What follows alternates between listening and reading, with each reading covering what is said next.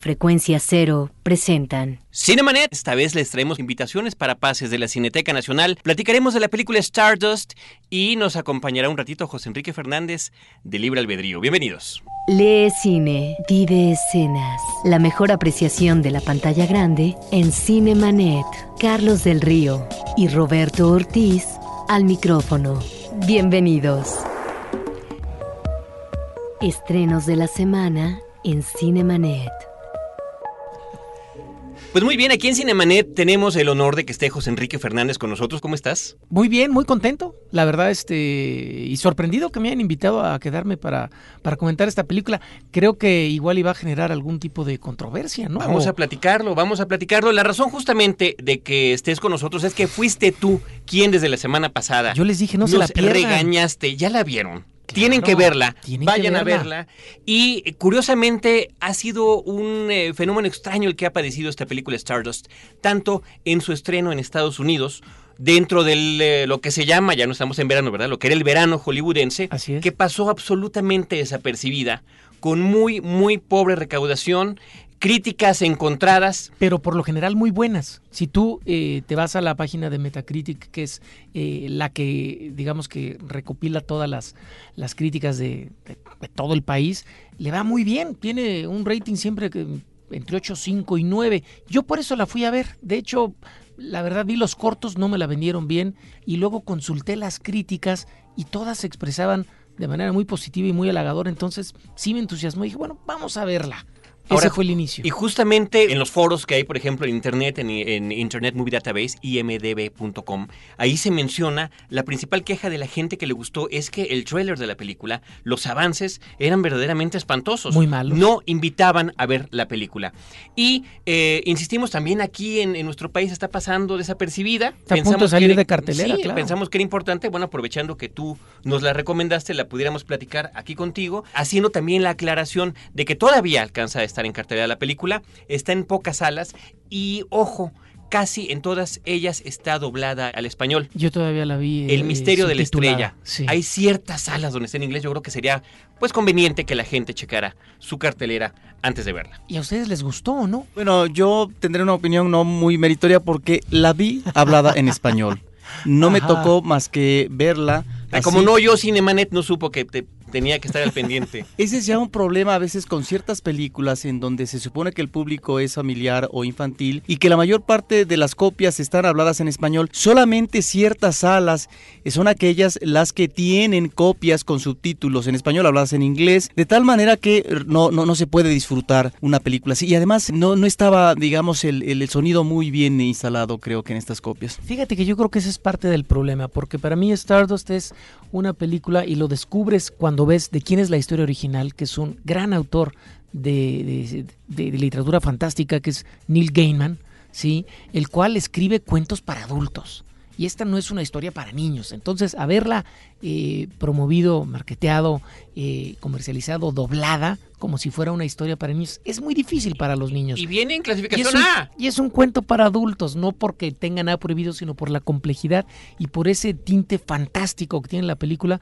Yo creo que es mucho más una, una fábula para adultos que para niños. Bueno, sin embargo, hay elementos que efectivamente se identifican para un público más adulto y no propiamente para la comprensión del eh, mundo infantil. Si consideramos tan solo las alusiones a la sexualidad, a una sexualidad ambigua o a otro tipo de preferencia que no sea la heterosexual y que me parecen eh, manejadas de manera muy ocurrente, muy jocosa y que realmente son como comentarios divertidos que quién sabe cómo las vería un niño. Claro. Habría que comentar también que la historia básicamente podría ser una historia típica del universo de la fantasía, en la que un joven que aparentemente no tiene ningún futuro encontrará a lo largo de una serie de aventuras su verdadero destino y que finalmente se trata de un destino importante. Vaya, en ese sentido no hay sorpresa alguna, aparentemente. Lo interesante de la película, uno de los aspectos que más me gustó de la película es la complejidad de los personajes, donde prácticamente el 90% de ellos, por decir algún número, se mueve con finalidades egoístas, ¿no? Que no, desde el rey, empezando por el gran rey de este, y el, este pirata, ¿no? Este, un Robert De Niro, por supuesto. El propio protagonista, ¿no? La heroína, la heroína, que se resiste desde un principio. La malvada que también tiene ahí, este, como muchas facetas, ¿no? Con una Michelle Pfeiffer. Espléndida, preciosa. Qué Pero que además me parece muy bien en esta interpretación, en este tipo de cinta, donde ella físicamente y en su rostro está asumiendo también la madurez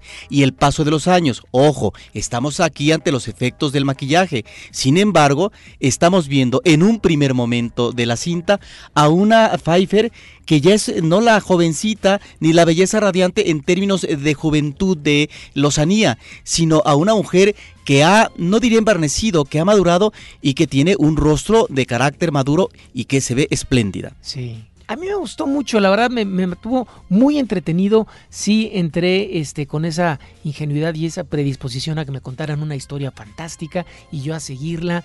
Este, igual también yo sí la vi subtitulada, eh, creo que es muy importante escuchar a, todos ellos. Este, sí, porque es un gran reparto. Sí, está muy bien hecha. que es una presencia interesantísima en la pantalla, no es una mujer particularmente hermosa ni preciosa, pero en cada película se gana la simpatía de su público. Venía justamente ella de una cinta reciente que es Shop Girl que también eh, la hizo lucir mucho. Y digo, y si la recordamos la, si la recordamos la primera vez que la vimos algunos en Romeo y Julieta, dijimos, ¿y esta es Julieta? ¿No? Sí. ¿De, qué se trata? Y finalmente se ha logrado ganar su lugar en cada se ha posicionado bien. de estos de estas cintas en las que ha participado. Ahora, apareciendo como un personaje que es una estrella caída. ¿no? En una película que, como comentas, José Enrique, desde que inicia te mete en el mundo fantástico. Empiezas, claro, en el universo terrenal, pero de inmediato, ahora sí que al cruzar una barda, entras al terreno fantástico. A otro mundo. A mí me gustó mucho, la verdad sí sentí que estaba muy bien lograda con esos giros de tuerca, como tú dices, sobre un argumento esencialmente tradicional, pero que empieza a tener otras lecturas con personajes que tienen muchos, este, muchas facetas, ¿no? Y todos son muy interesantes, todos tienen algo sorprendente. A mí me gustó mucho. pero es un cuento para adultos. No es para niños. Ahora, como producción es superior a muchos de los fracasos de las superproducciones que vimos durante el verano hollywoodense, que realmente fueron un fiasco. Esta película creo que maneja muy bien sus tomas abiertas que inmediatamente nos presentan escenarios magnificentes, sobre todo del campo, de la montaña, y algunos objetos mecánicos eh, que tienen un diseño muy atractivo, como por ejemplo ese barco que está capturando eh, rayos y que se convierte en una nave espacial, me parece que es formidable conducida, por supuesto, por este Robert De Niro. Esta relación de, Robert De Niro con eh, su tripulación es increíble, está muy bien manejada, ¿no? Increíble. Y con un diseño de producción, ¿no? Como están comentando, notable, que de inmediato nos remite en cierto momento, por ejemplo, en la escena cuando aparece por primera vez Robert De Niro, parece que uno es una película de Terry Gilliam. Sí. ¿no? Que fue además, curiosamente, uno de los candidatos a dirigirla, que ese es un dato interesante. Finalmente, la responsabilidad quedó con Matthew Bond, un director que eh, su película previa es Layer Cake, esta cinta que lanzó a Daniel Craig a la fama, sino precisamente al estrellato hizo que se notara una comedia gangsteril al estilo de las de Guy Ritchie. Muy interesante también y muy recomendable. Pues yo creo que, hay, que seguirle la pista a este Y también la manera como a los malosos los que estarían en el orden de los villanos, eh, quedan en este mundo de los muertos, este manejo visual que hace el director de estos personajes que van cayendo y pasan al otro ámbito que no es el de la vida, creo que es, es también eh, eh, con un oportuno manejo del humor. Pues entonces te gustó más de lo que dijiste al inicio. Yo decía que una limitante. No, la gran limitante para mí es que la había hablado en español. Sí. Y eso la verdad no, no logras disfrutar del todo la película. Y teniendo personajes como Peter O'Toole en un papel pequeño, pero finalmente es el señor Peter O'Toole, a Robert De Niro, a Charlie Cox, a, Claire Dane, a Ian McKellen, que es el narrador de la historia, una voz estupenda que siempre se agradece. Eh, vaya, es una de estas películas que bien promovida, al público además al que debió haber ido dirigida, le hubiera ido bien no nada más en Estados Unidos, sino en el resto del mundo, ¿no? Yo sí recomendaría que si de plano no la encuentran ya subtitulada, igual y se esperen y la vean ya en, en, otro formato, porque yo creo que sí le agrega mucho el que esté hablada en su idioma original. Pues ahí está para todos ustedes Stardust, El secreto de la estrella, El misterio de la estrella, como se llama en México. Y esta semana se estrena Resident Evil 3, La extinción, la tercera cinta que hace Mila Jovovich, que la adoramos, y, la, y nos gusta verla haciendo cosas de acción. Ahora en, en una película que te recuerda un poco el estilo de Mad Max, no es, el desierto, es lo que queda de Las Vegas en este futuro apocalíptico en el que ya le hemos visto en dos películas basado en un videojuego. Y se estrena la película mexicana Dos Abrazos, una cinta que de verdad nos parece particularmente interesante, una nueva propuesta del cine nacional, la ópera prima de Enrique Begné, con eh, dos historias que son protagonizadas cada una por dos distintos personajes. Es un díptico en muchos sentidos, ¿no? Eh, sobre las soledades, una película entrañable y qué mejor que escuchar de voz del director y de uno de los actores protagónicos sus opiniones sobre lo que deben ustedes saber acerca de Dos Abrazos, película que se estrena esta semana y que la entrevista completa la tenemos en podcast en www.cinemanet.com.mx. Lo que van a oír es un resumen. Eh, José Enrique, muchas gracias por quedarte este ratito aquí con nosotros. Gracias por la recomendación estuvimos más de acuerdo que desacuerdo. Sí, pero ¿Eh? quería, quería ponernos verdad frente a frente y como si tuviéramos contradicción. Ya les encontraremos, ya les encontraremos un buen desacuerdo. Ok, gracias. Es una película que habla sobre personajes que si bien parecen completamente lejanos entre ellos, finalmente a veces estos personajes aparentemente más extraños entre sí terminan siendo mucho más cercanos. Siempre estamos rodeados de gente y no por tenerlos cerca físicamente quiere decir que nos conozcan.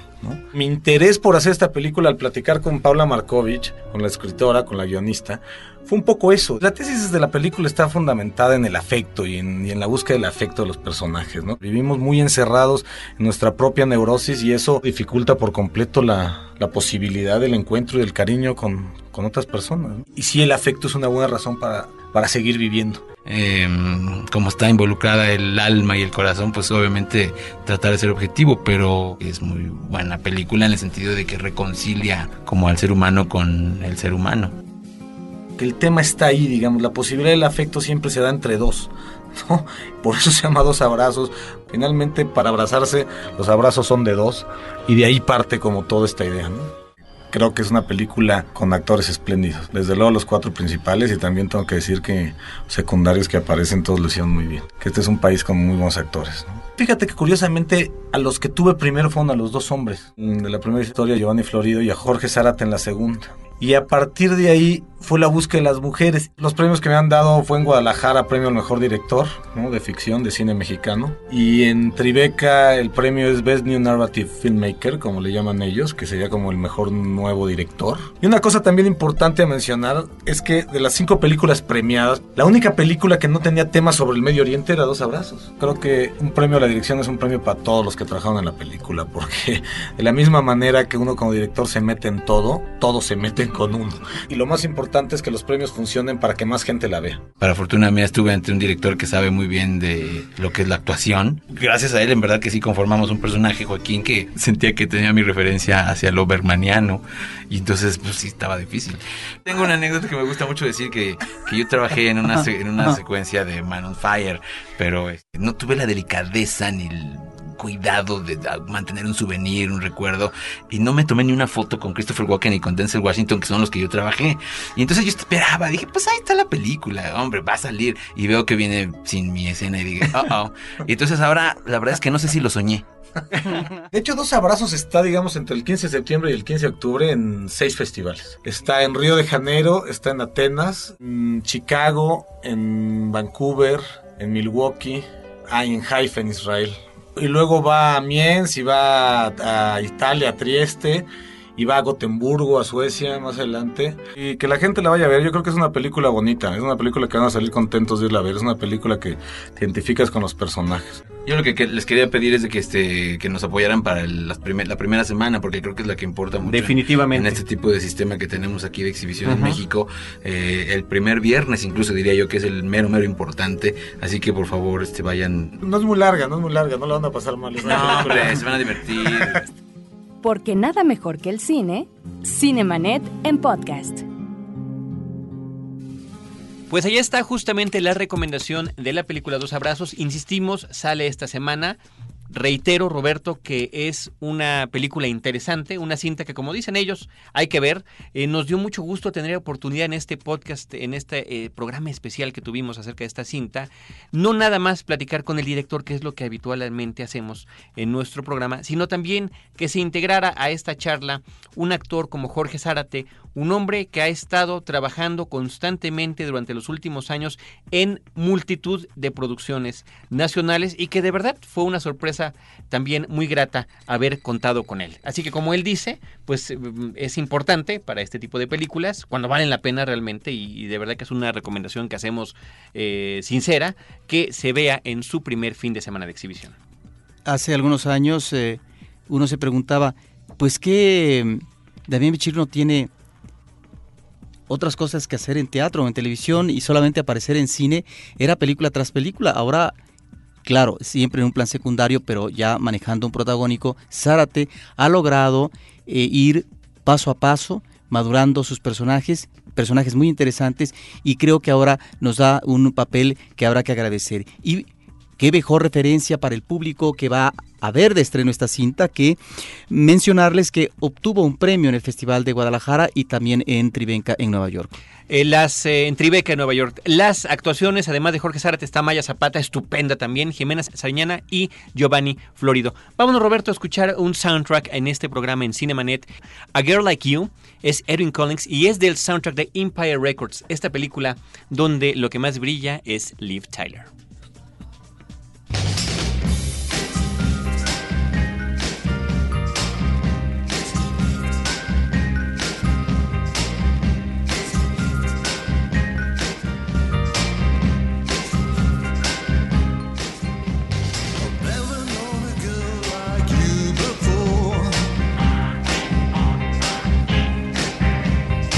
just like in a song.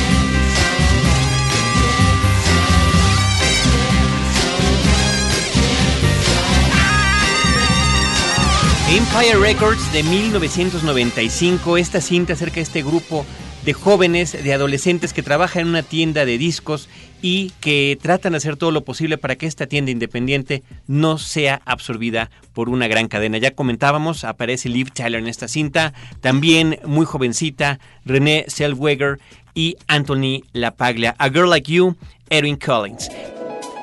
Cinemanet regresa en un instante. Ahora, diseñar y hospedar su página web será cosa de niños. En tan solo cinco pasos, hágalo usted mismo sin ser un experto en Internet. Ingrese a suempresa.com y active ahora mismo su plan. Suempresa.com, líder de web hosting en México. ¿Quieres anunciarte en nuestros podcasts? Este espacio está reservado para ti. Llámanos al 2455-5096 o escríbenos a ventas arroba frecuenciacero.com.mx. No lo, pienses, más. Sé parte de la revolución publicitaria en Frecuencia Cero. Digital Entertainment Network. Hagamos un alto en la carretera de la información para adentrarnos en Café Internet, un podcast de frecuencia cero, el espacio para intercambiar ideas muy cargadas. www.frecuenciacero.com.mx Historias múltiples en tiempos cortos. Cinemanet. Regresamos. Tenemos pases para la Cineteca Nacional. Para todos aquellos que gozan del cine con un sentido diferente, tenemos pases dobles para funciones de la Cineteca Nacional. Escribe a promociones@cinemanet.com.mx y llévate tus boletos para lo mejor del cine internacional con la Cineteca Nacional y Cinemanet. La otra cartelera.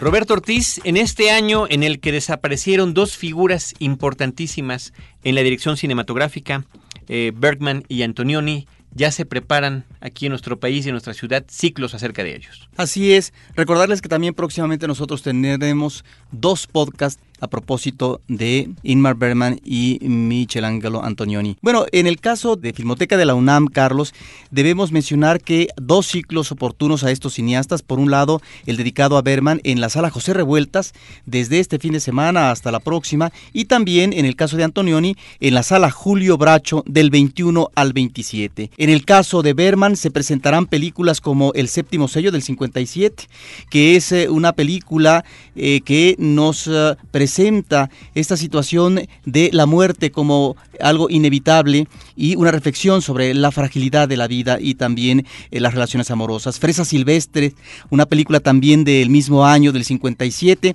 donde a través de un viaje de un hombre que tiene pues ah, más de 70 años, repentinamente le llegan recuerdos y entonces la película está hecha a base de flashback y este pasado de alguna manera le está cuestionando eh, más que su presente el destino que manejó en su vida. Es una película de recuento de una existencia humana. Persona del 66, que es una de las eh, cintas que con mayor énfasis han abordado eh, la problemática de la máscara que el ser humano se pone cotidianamente y lanza interrogantes también muy interesantes a propósito de cuál es el sentido sentido de las imágenes y también el manejo del cine eh, como creación artística. La Hora del Lobo del 68, una película que también eh, aborda lo que sería la problemática de un creador, en este caso es un pintor, qué relación hay del pintor con eh, sus uh, intereses en términos de realización plena y por otra parte si existe o no ese vínculo con la sociedad.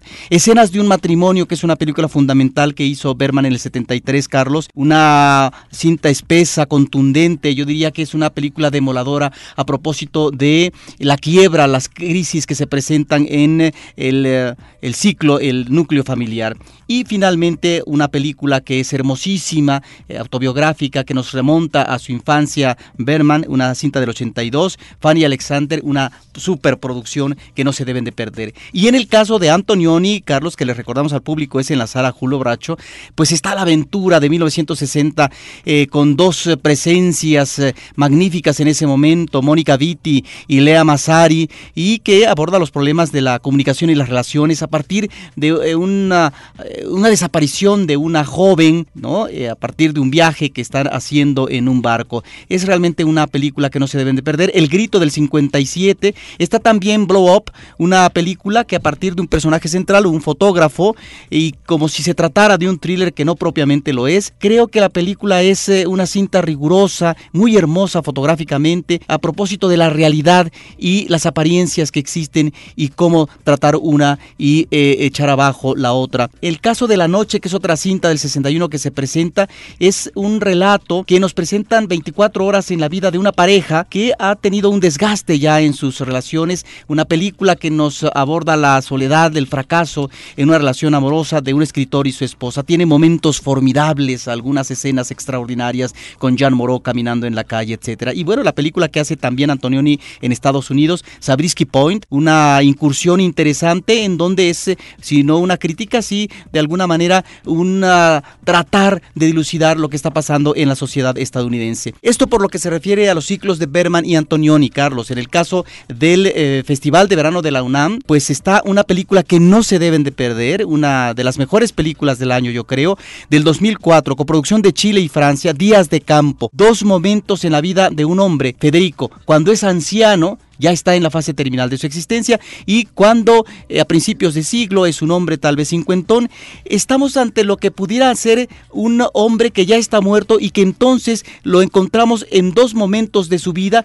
y a partir de los ecos, a partir de la memoria, de voces que se escuchan, nos está presentando el mundo del pasado con una fotografía envolvente que logra retratar muy bien este ámbito cerrado de donde vive este hombre, un hacendado, ¿sí? que es un patrón bondadoso terrateniente. Creo que es eh, una película extraordinaria que no se deben de perder. Y finalmente, en un programa doble, la Cineteca Nacional presenta una película de Mankiewicz del 50, Joseph Mankiewicz, La Malvada, con un reparto extraordinario, Bette Davis, Ann Baxter, George Sanders y por supuesto Marilyn Monroe. Yo quiero recalcar, Roberto, que para checar los detalles de cada uno de los eh, ciclos y homenajes que has mencionado, por una parte, nuestro público puede acudir a Internet www.filmoteca.unam.mx. Ahí podrán encontrar la información sobre los homenajes a Bergman y a Antonioni. Y por otra parte, en www.cinetecanacional.net encontrarán también lo mejor de la Cineteca Nacional, para que chequen horarios, para que chequen direcciones, para que puedan armar cada quien su ciclo y reiterarles que estén al pendiente de nuestra página. En Cinemanet tenemos, por supuesto, los vínculos, los links a cada uno de estos sitios, en justamente donde dice links, y además en las próximas semanas tendremos la oportunidad de compartir con ustedes programas especiales acerca de estos dos importantes directores, además a través de un experto. Creo que eso es lo importante. Nada más recordarles que en el caso de La Malvada, porque decía yo que es un programa doble, pues eh, la otra película que estará acompañándole es Julia, una mujer seductora, una coproducción de Canadá y Estados Unidos de Itzvan Sabo, un director europeo que ah, realizó producciones muy muy interesantes y que ahora aborda esta temática. En el caso de La Malvada, Carlos, es eh, el mundo de Broadway, pero todas las envidias, ah, los tropiezos, la manera como finalmente ah, existen eh, las trampas y demás y que obviamente es muy atractivo. Creo que tiene unos diálogos formidables y es una película con unas actuaciones soberbias tanto de Ann Baxter como por supuesto de Bette Davis. Antes de despedirnos, les recordamos también las recomendaciones de la cartera comercial. Stardust, por una parte, eh, en películas internacionales y como película mexicana, Dos Abrazos de Enrique Begné. Muchísimas gracias. Este programa llega a su fin. Gracias a Álvaro Sánchez, nuestro operador. Gracias también a la colaboración en la postproducción de Abel Cobos. La producción de este programa es de Celeste North y de Paulina Villavicencio. Y en la conducción les acompañamos Roberto Ortiz y Carlos del Río, donde los esperamos con cine, cine y más cine. Los créditos ya están corriendo. Cinemanet se despide por el momento. Más en una semana. Vive cine en Cinemanet. Frecuencia cero. Digital Entertainment Network.